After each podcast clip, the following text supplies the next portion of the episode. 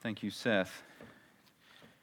And I'm, I'm sure we don't thank you enough for how grateful um, we are for you, brother, and what you bring to our church. The reading of Scripture this morning will be from Judges chapter 7, and I'm going to be reading verses 1 through 8. However, we will be looking at the entire chapter, but this is what verses 1 through 8 says.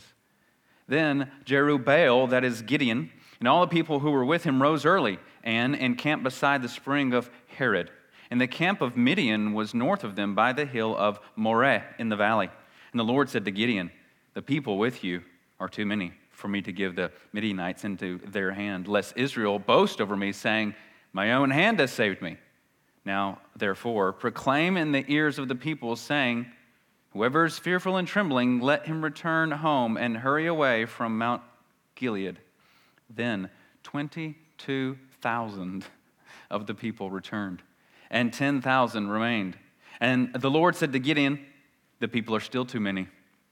Take them down to the water, and I will test them for you there. And anyone of whom I say, This one shall go with you, shall go with you. And anyone of whom I say, This one shall not go with you, shall not go.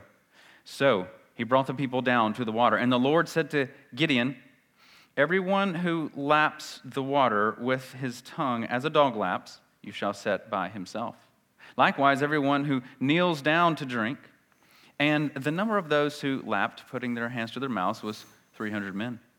But all the rest of the people knelt down to drink the water. And the Lord said to Gideon, With the 300 who lapped, I will save you and give the Midianites into your hand, and let all the others go, everyone to his home. So the people took provisions in their hands and their trumpets, and he sent all the rest of Israel, every man to his tent, but retained the 300 men. And the camp of Midian was below him in the valley. This is the word of God. You can be seated. While you're being seated, would you also bow with me in prayer? Father, I need and want your blessing and your help this morning. I need it and I want it badly. I want to proclaim the word truthfully and faithfully, not adding anything to it nor taking anything away from it. Lord, please don't let me join the number of men who preach for their own desires or their own glory. I pray that you would please preserve in me a faithful heart to only be concerned about your praise and your glory this morning as I preach this message. Lord, I pray also for the hearts of those in here this morning that are very distracted, that are very guilt ridden as well. Lord, please, I pray, cause us, cause us to enter into your presence where we hear your voice clearly, where we see your hand reaching out to us, and where you feel your presence. Give us grace, Lord, to either be convinced in our minds, converted in our hearts, convicted in our souls, maybe all three. I pray it in Jesus' name. Amen. I've often wondered why we remember certain things and not others. It's kind of maddening, actually, sometimes, isn't it? But I do recall something that I heard in Bible college about 20 years ago, a story that I heard that I've never forgotten. A friend of mine in Bible college once told me about a Christian man who went to a homeless shelter. And while at the homeless shelter, he sat down on the cot to one of the homeless men and shared the gospel with him. That man, apparently, that day sitting on the cot listening to the gospel, did not get saved that day. However, another man, another homeless man who was in the homeless shelter, sitting on another cot and overheard the conversation of the man sharing the gospel, believed the gospel, and got saved. The Christian man was led by the Lord to go there. I'm sure he had prepared for that. I'm sure he'd prayed about it. He was probably even praying for the man he was going to be sharing with. And what he didn't know was the Lord was doing something else that he did not even anticipate. He sent him there so that another man who he didn't even know, who he didn't even know was listening, could hear the gospel and be saved. We don't know what the Lord is doing at any given time. And we often think he's doing one thing for one purpose, and we usually think he's doing it just for us. We tend to be very self focused, even in our Christian life. But the Lord is often doing a million things at the same time. We're going to see that our section of Scripture has uh, a few different parts to it this morning, but we're going to see that in each part, God's hand is doing something for his own glory while he's also doing something for Gideon's help. And that's why I've entitled the message this morning, God's Hand in Gideon's Help. Because throughout this entire chapter, I mean, this sermon almost preaches itself. Throughout this entire chapter, in each section, we see God doing something that only he can do, and he does it for his glory and to show something amazing about himself. But it also is for Gideon's good. It helps Gideon, it encourages him. It makes him a better man, more like God than he was before. God is often doing things, multitasking like we cannot and never could. We're going to walk through this together, the entire chapter. Don't worry, I'm going to go through it uh, in a digestible way. The outline is pretty simple. There's three parts to it. If you were to just read this, you would see, oh, there's, there's really three main scenes to this chapter, and here's they are. Um, verses 1 through 8a, whenever you see a letter beside a verse, that means they're just, we're just splitting that verse in half. So 1 through 8a deals with separating the men, as I just read. The second portion of this chapter, 8b through verse 14, is all about spying on the camp. And the third part Verses 15 through 25 is about securing the victory. So, separating the men, spying on the camp, securing the victory. That's where we're going to be walking through the text this morning. Now, I'm going to show you later on that each one of these sections has two parts in it, has two things that are happening. I'm going to show you those as we walk through them, though. But Let's look at what's happening though in first in the first eight verses, verses one through eight, and separating the men. We're told why God does this, but let's just walk through it together. Um, Gideon retains this name Jerubbaal, which means he contends with Baal. Remember that? He got that from the previous chapter when his dad said, "Hey, he's torn down Baal's idol. Let Baal fight against him. Why, why should we fight Baal's battles?" And so he got the name Jerubbaal, which means he contends with Baal. And so he's going to retain that name for the rest of his life, actually. They rise early. He's got the sign from God. Remember from last week, the fleece. One time he wrung it out, and the other time it was dry. Gideon has no more tests that he can do. He's now convinced that God's with him.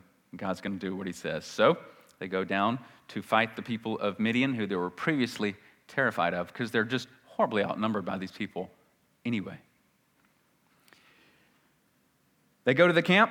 Thankfully, they've able to amass 32,000 men, not nearly enough.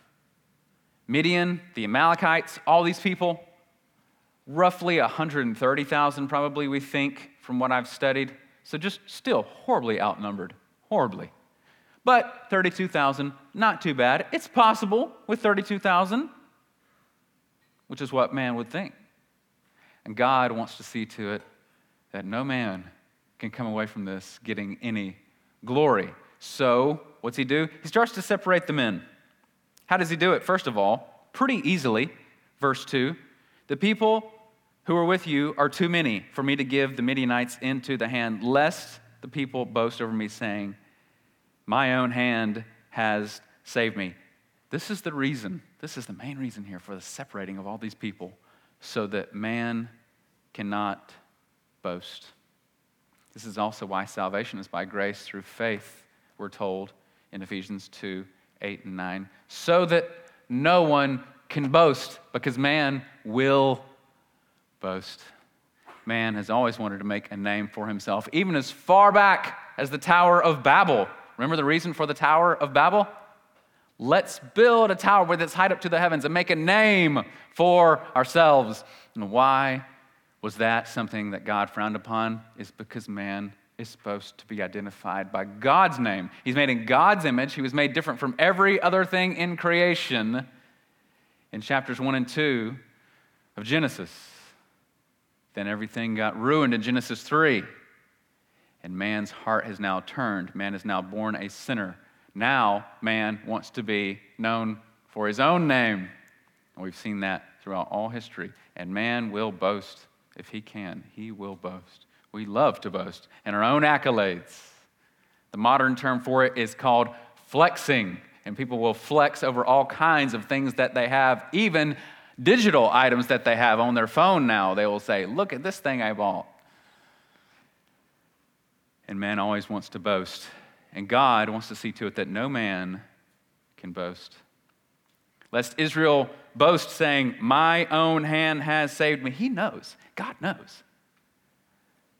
That though the odds look grim, at 32,000, still possible in man's own strength. And so he says, That will not do. This is how I'll boil it down. This will be the first phase. Gideon said to everyone, Whoever is afraid, you can go home. Now, what we also learn about ourselves, too, is that we're naturally given to fear because 22,000, far more than half, say, Then I'm out of here. And only 10 brave souls are left. 10 brave souls. They say, We're not afraid. We're here for the glory of Israel, maybe for the glory of God, I don't know, maybe for a paycheck, we don't know. But they're there and they say, We'll do it. And God says, Nope. Man could still boast over the 10,000. Look at verse 4. And the Lord said to Gideon, The people are still too many. At this point, Gideon's mindset has to be, Are you kidding me? We only had 32,000 to start with. And you say 10,000 is still too many? We don't stand a chance. Thankfully, Gideon just come off the heels of seeing multiple miracles. People are still too many. Now, notice this in verse 4. The Lord alone sets the criteria for the consolidation for the men. He's very clear in verse 4 I'm going to do this. Whoever I say, then you're going to do this. And I say this, I say this, I say this. Look at verse 4. Take them down to the water and I will test them for you there. And anyone of whom I say to you, This one shall go with you, shall go with you. And anyone of whom I say, He shall not go, then he shall not go. So the Lord basically saying, Listen, I'm the boss over this. I'm the authority here, and we're going to do what I say.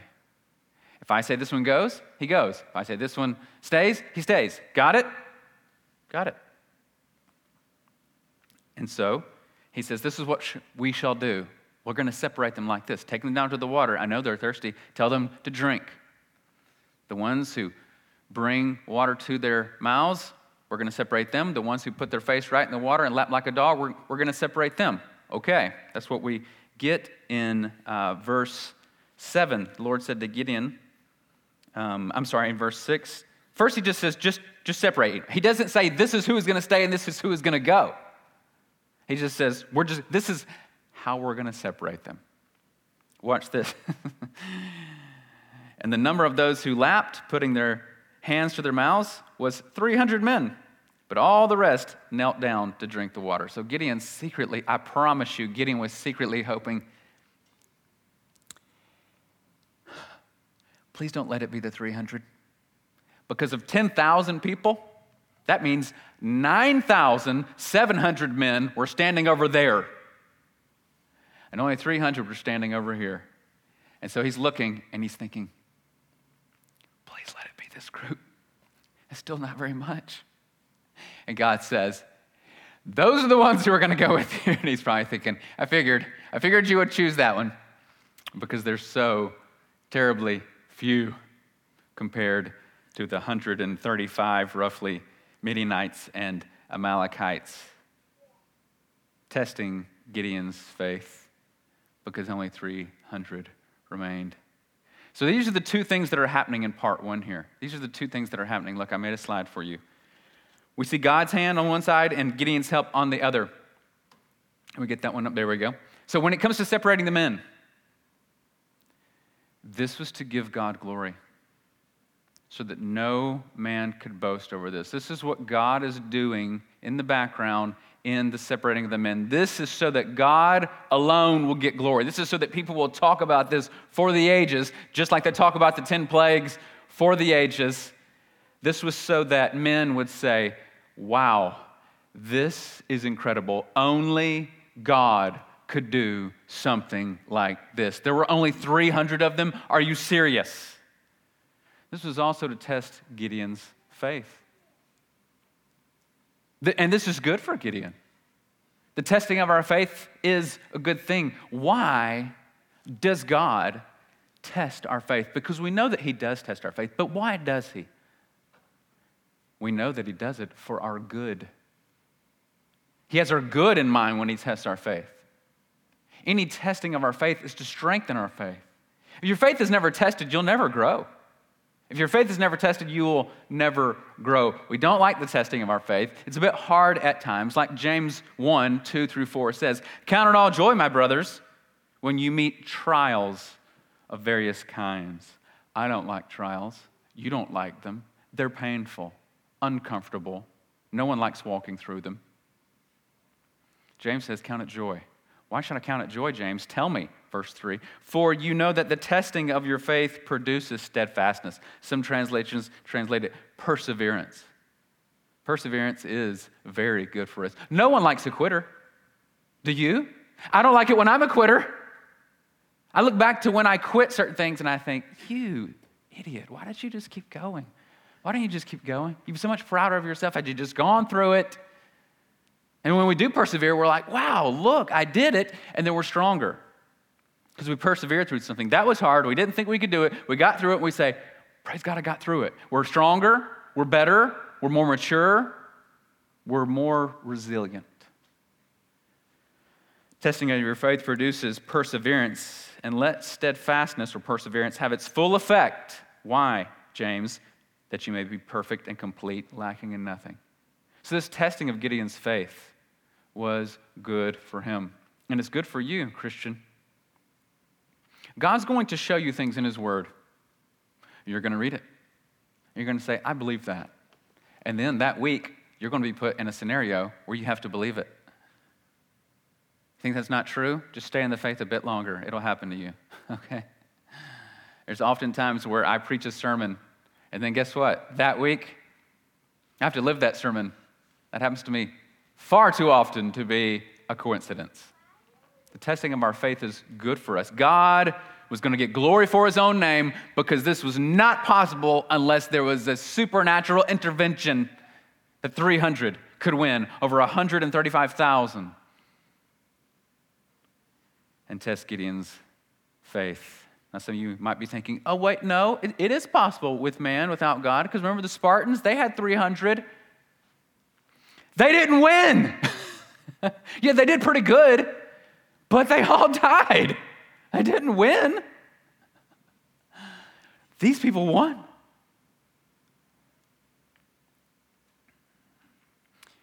Next, this is amazing. This is probably my favorite portion is this middle portion because it's just got God's fingerprints all over it. Next, they go down to spy on the camp. And what do they find? Let's look at verses 9 through 14. Really, it kind of starts in the second part of verse 8 because it says, in the camp of Midian was below him in a valley. So you've got to think people of Israel are up here and there's a valley below them, and all these people are just filled up in this valley. So look at verse 9 now. That same night, that same night, there's just the 300, they got done drinking that night. The Lord said to him, Arise, go down against the camp, for I have given it into your hand. That's key. He's going to need to hang on to that. I've given it into your hand. But if you're afraid to go down, go down to the camp with Purah, your servant, and you shall hear what they say. And afterward, your hand shall be strengthened to go down against the camp. So, this is like a prophecy he's making. He's saying, This is what you're going to hear, then you're going to get strength.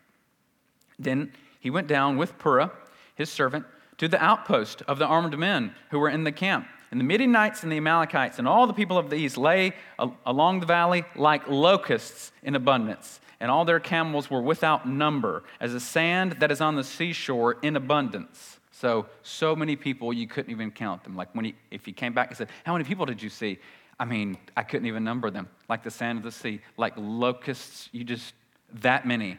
Just, we're doomed. Verse 13 When Gideon came, behold, a man was telling a dream to his comrade. And he said, Behold, I dreamed a dream. And behold, a cake of barley bread tumbled into the camp of Midian and came to the tent and struck it so that it fell and turned it upside down so that the tent lay flat. And his comrade answered, This is no other than the sword of Gideon, the son of Joash, a man of Israel. God has given into his hand Midian and all the camp. We'll stop there.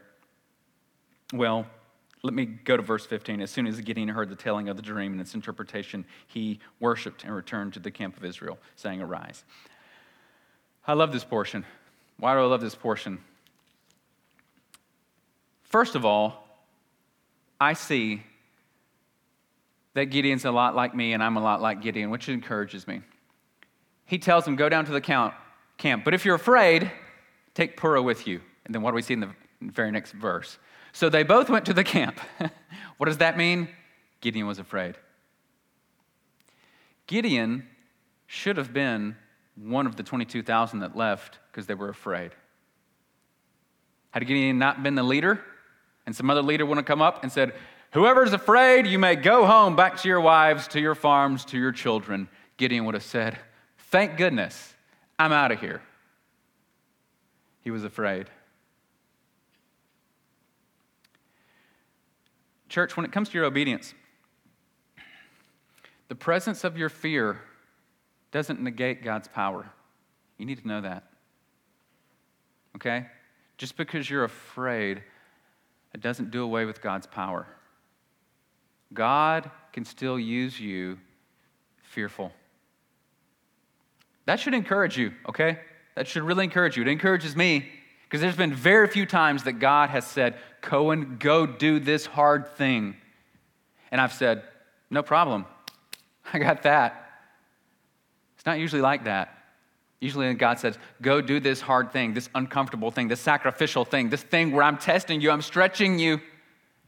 I'm usually afraid to do it, which is why sometimes in the past I've chickened out. And I hate myself when I do that. And God's helping me to learn from that. Because you can only hate your behavior so long for, before you then change it. The hating of your failures is a gift from God. It is. It's a gift from God because guess what? If you didn't hate your failures, you wouldn't change, would you? You wouldn't. Those who are content with failure, they just keep on failing discontentment over your sin is a huge gift from the Lord and a good sign that you're in the faith. If you hate your sin, you're probably in the faith. You'll know that you're in the faith because you'll also love God and you'll do something about your sin. So, this fear that Gideon had was something that I know, something that you probably know. The presence of his fear didn't negate the power of his God. And they go into the camp, him and Purah. You've got to understand what, what, what happened here. It's just amazing. We read that the Midianites and the Amalekites were like locusts without number, as the sand of the seashore. But lo and behold, Gideon and his companion Purah, do you realize what happened? That many men, that many different people they could have snuck down and encamped beside and spied on.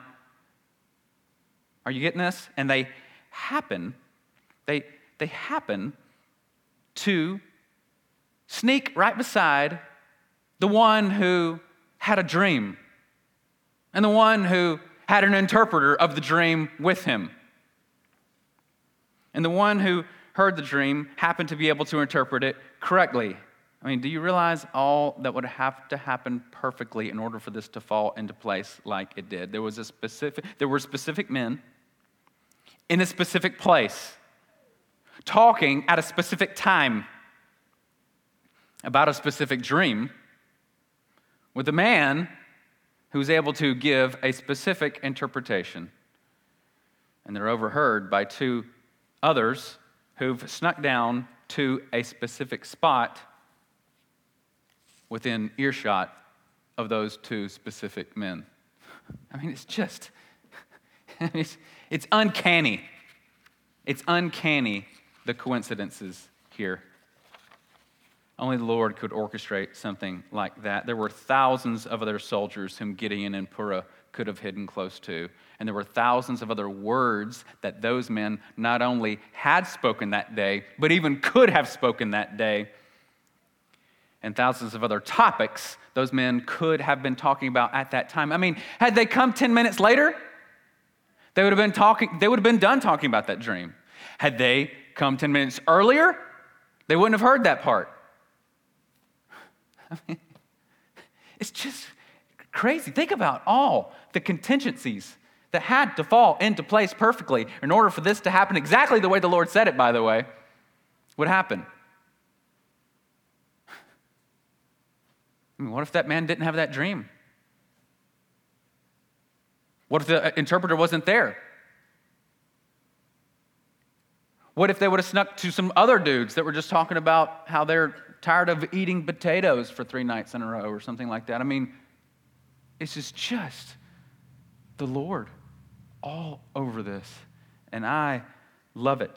It is just amazing. I mean, because we've already seen. I, let me just point out this. Because this middle section has two things that are true about it, too. One thing that's true about God, one thing that's true about Gideon. Look at it. Look at this second section and what's true here. So, spying on the camp, what does it show about God? shows God's sovereignty. No one else could make this happen the way it happened. Those exact men at that exact time, talking about that exact dream with someone who could give the exact interpretation. And Gideon and his friend Purah happened to be overhearing those two men right at that moment. And it fulfills exactly what God said would happen the night before. So it shows God's sovereignty, but what does it also do for Gideon? It encourages Gideon's faith. It encourages his faith extremely because God said, Go here, listen to this. You're going to hear something that's going to encourage you, that's going to help you with your fear, that's going to bolster you and that's why we see Gideon doing what he did. In verse 15, as soon as Gideon heard the telling of the dream and its interpretation, he worshiped. Now, what do we know that's true about Gideon? What have we already seen about this man? He's cowardly, he's doubtful, and often second guessed the Lord's clear command. He did. But we have to give him this. He knew that he was to worship at this moment. You have to think. Think about him crouching with Purah in the bushes. They're, they're crouching there and they're within earshot of these people. And they're hearing this guy, probably with a shaky voice, because he's like, This dream was really freaky. And his friend says, That's only Gideon. It, it means this. And you just have to think Gideon must have been like, Oh, are you kidding me? Oh gosh, thank you, Father. Thank you, Father. And he just knelt down. I mean, that's what I would have done. That's what I would have done. Gideon knew when and how to worship the Lord. Remember when Gideon first tested the Lord? If it's really you, show me a sign. And the angel of the Lord says, Go prepare a meal and come back. So he does that, brings it back. He says, Now put the meal on the rock, pour the broth over it. And the angel of the Lord touches the food with his staff. Fire comes up from the rock and envelops it. And then the angel of the Lord disappears.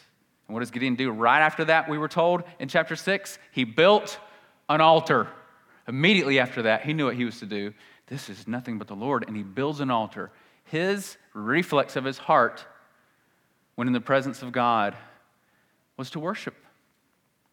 And so, though he was a coward, and though he was doubtful, and though he second guessed the Lord at his word often, he was still a worshiper. You know what that means?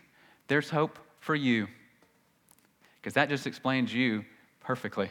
I know that because it explained me perfectly. Cowardly, check. Doubtful, check. Second guess God's word, check. Cohen, Ezel, to a T. But thank the Lord. He's also changed me and made me a worshiper too. That's how I know the Lord is real, because I also know that the real Cohen. And the real Cohen does not worship God, the real Cohen worships Cohen. And the fact that I now want to worship God and love the Lord and hate my sin shows me there's a God in heaven. Because I floundered around in my own sinfulness for far too long, and then He changed me.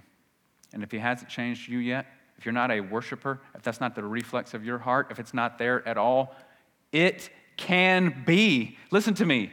If you're like, yeah, that sounds foreign to me, don't, not, a, not really a worshiper, you can be. By worship, I don't mean playing a harp and, uh, I don't mean that. I mean loving so someone so much that you want to be around him, think about him, be devoted to him. That worship.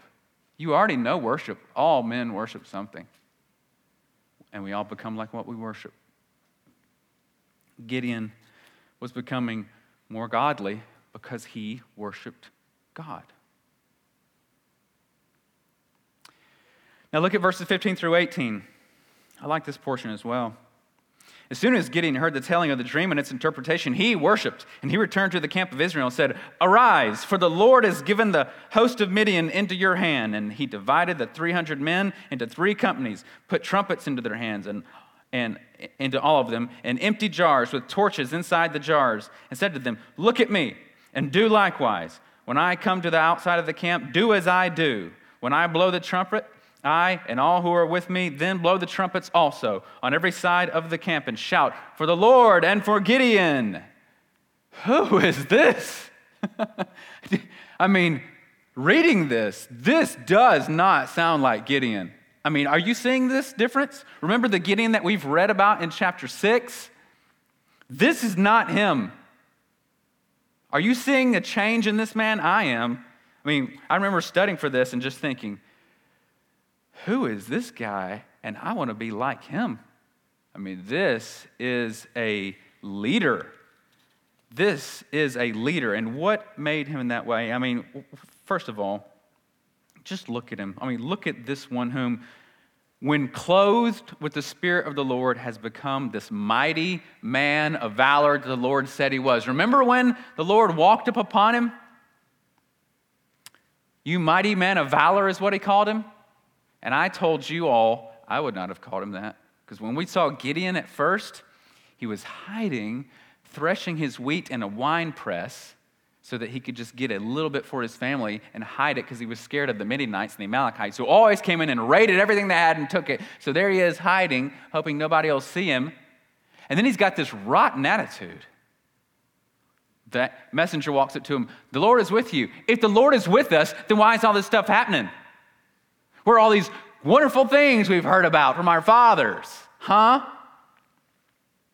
See, I would have just punched him and said, Never mind, you jerk. I'm going to go pick somebody else. But what did God say to him? Go in this might of yours, you mighty man of valor, and save Israel. See, the Lord saw who he could be. When the Holy Spirit was upon him.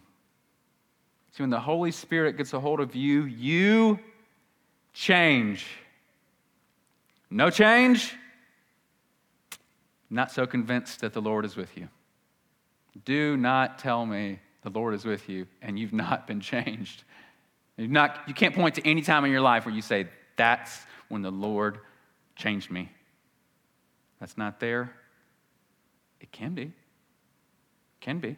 I'm trying to shame you, I'm trying to encourage you. The Lord made the difference in this man. What a changed man we see here from the one hiding and threshing wheat in the little wine press, and from the one who continued to be afraid and wouldn't do anything unless he saw the sign, unless he first tested the Lord with some miraculous sign.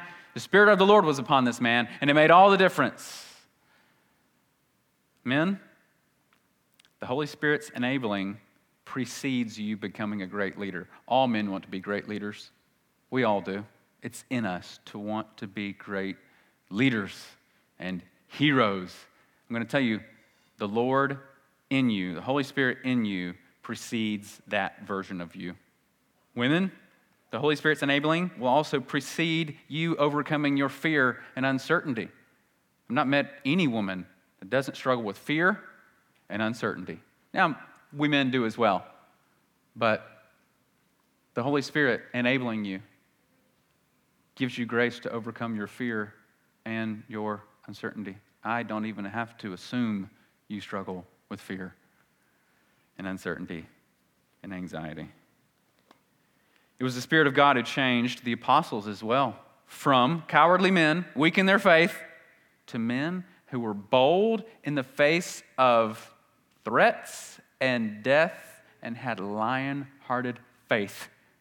The Holy Spirit on the day of Pentecost, that's what changed those men. And He's the one who will change you. And He's the one who changed Gideon because we're told back in chapter 6 that the Spirit of God, God clothed Gideon. We don't get that language. It, that's a very rare way to talk about the Holy Spirit being upon someone in the Old Testament. Very unique. It says he was clothed in the Holy Spirit. It reminds me of us being clothed in the righteousness of God that only comes through our faith in Jesus Christ. That's what will change a man salvation in Christ. Because you're separated from God otherwise because of your sin.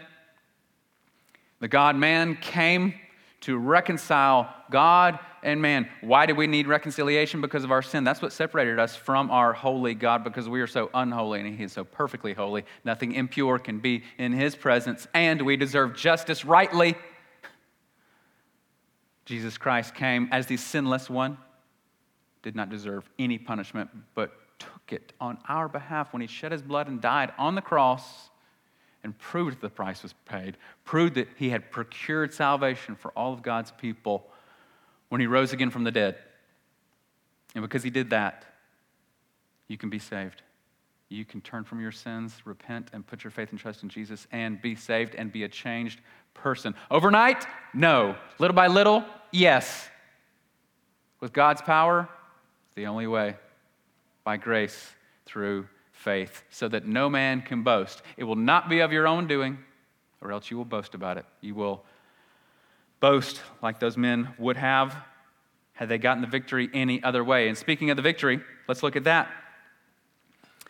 Verses 19 through the end. So Gideon and the hundred men with, who were with him, remember he split them up into three parts came with him to the outskirts of the camp at the beginning of the middle watch when they had just set the watch. And they blew the trumpets and smashed the jars that were in their hands. Then the three companies blew the trumpets and broke the jars they had in their left hands and torches and in the right hands and the trump and, and blew the trumpets and they cried out a sword for the lord and for gideon every man stood in his place around the camp and all the army ran. They cried out and fled when they blew the 300 trumpets. The Lord set every man's sword against his comrade and against all the army. And the army fled as far as Beth Shittah toward Azerah, as far as the border of all these places that we don't know. Very far.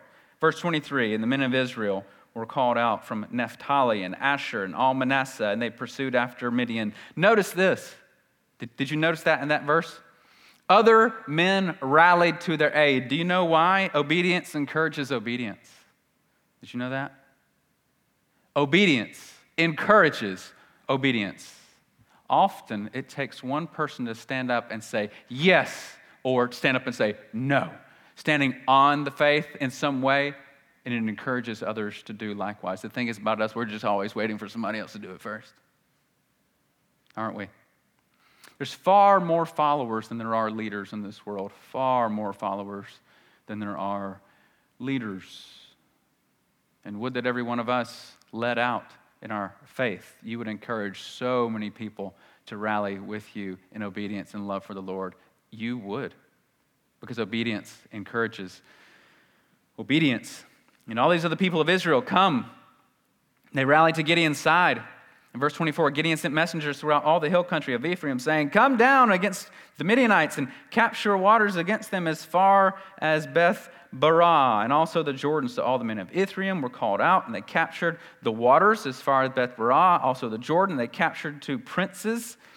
And then later on, not to go into too much details, but they, they won. They decapitated the leaders of the bad guys. Just want to be sensitive to little ears in here. They secured the victory, which is the third portion. Let's look at the third portion and see the two parts there of the third portion. In securing the victory, what do we see? We saw the fulfilling of God's prophecy because God said this would happen. God made a promise. He said, This is going to happen. And then it happened. So, what's that show us? God, number one, is all knowing. Number two, he's faithful to his word. He's faithful to keep his promises. He can promise something and deliver. So we look at God and we say, wow, he's trustworthy and he's mighty. And then what did it do for Gideon? Honored Gideon's faith. Gideon was encouraged in his faith. And in that faith, he led out like a bold man, led by the Lord. And he saw the victory. And God honored that faith. Just as the Lord honored the faith of those who wanted to be healed by him, the Lord Jesus. Your faith has healed you. Go in peace. There were certain towns that Jesus went to, it says, and he did not do many miracles there because of their unbelief, their lack of faith. They didn't see God's hand in their life. Have you ever wondered, why am I not seeing God's hand in my life more? Are you there? Are you thinking, why am I not seeing God's power? Why am I not seeing God's hand? Let me ask you this Where's your faith? Is your faith in God? Are you actually trusting in God? I mean, really, be real with yourself. Be totally honest and real with yourself. Are you truly trusting God? Are you truly trusting God? Are you sort of putting in a little trust and then freaking out? Putting a little trust in God, saying, Well, it's been 10 minutes and, and, and nothing's happened. 10 minutes? I laugh because I've done that before. Okay? I'm like, I'm, I'm going to pray about this thing. And I pray, and I'm like, okay, well, no one's knocking on the door or anything like that, so I guess I'll take matters into my own hands now. You know how long Abraham had to wait on the Lord before Isaac was born? How many decades? Wait on the Lord. I'll ask you this question Is God trustworthy? If I say yes. Yes, Cohen, he is. My reply back to you then trust him. Don't tell me he's trustworthy if you're not going to trust him, right? Trust the Lord. The success in the battle fulfilled God's word that said, Go in this might of yours. This is back from chapter 6, back when Gideon was just a hot headed coward. Go in this might of yours and save Israel from the hand of Midian. Do I not send you? And he said to him, Please, Lord, how can I save Israel? Behold, my clan is the weakest in Manasseh, and I'm the least in my father's house. And the Lord said to him, But I will be with you, and you shall strike the Midianites as one man. You shall strike the Midianites as one man, which is really amazing because I don't know if you recall back when that gentleman was telling his dream Behold, I dreamed a dream, behold, a cake of barley bread tumbled into the camp of Midian and came to the tent and struck it so that it fell and turned it upside down. The tent? From what I read, the, the Midianites and the Amalekites were like the sands of the sheep, the sand of the seashore. Or they all just did under one tent. It was like a big circus tent. Why was there just one tent in the dream? I think it's because of what, of what was prophesied about Gideon. You shall strike them as one man. That's why I think there was one tent in, in the dream. It's because they might as well have been one man, because God was going to strike them through Gideon. This is just amazing. I just love this chapter.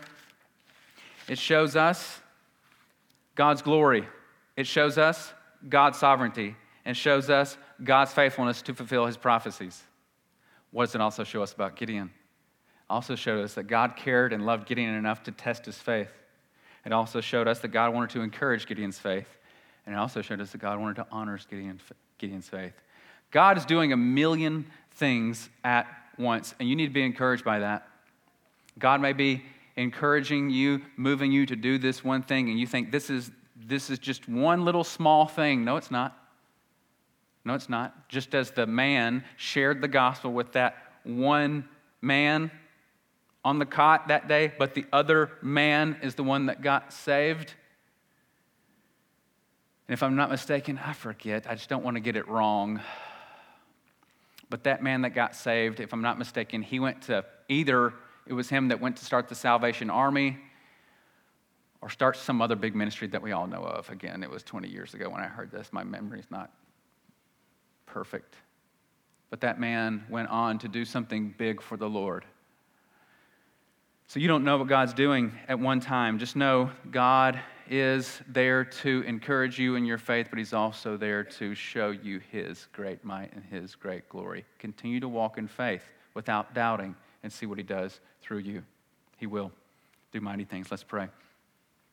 Father, I pray that you would please help all of us. We, we see ourselves in Gideon and his weaknesses so, so much.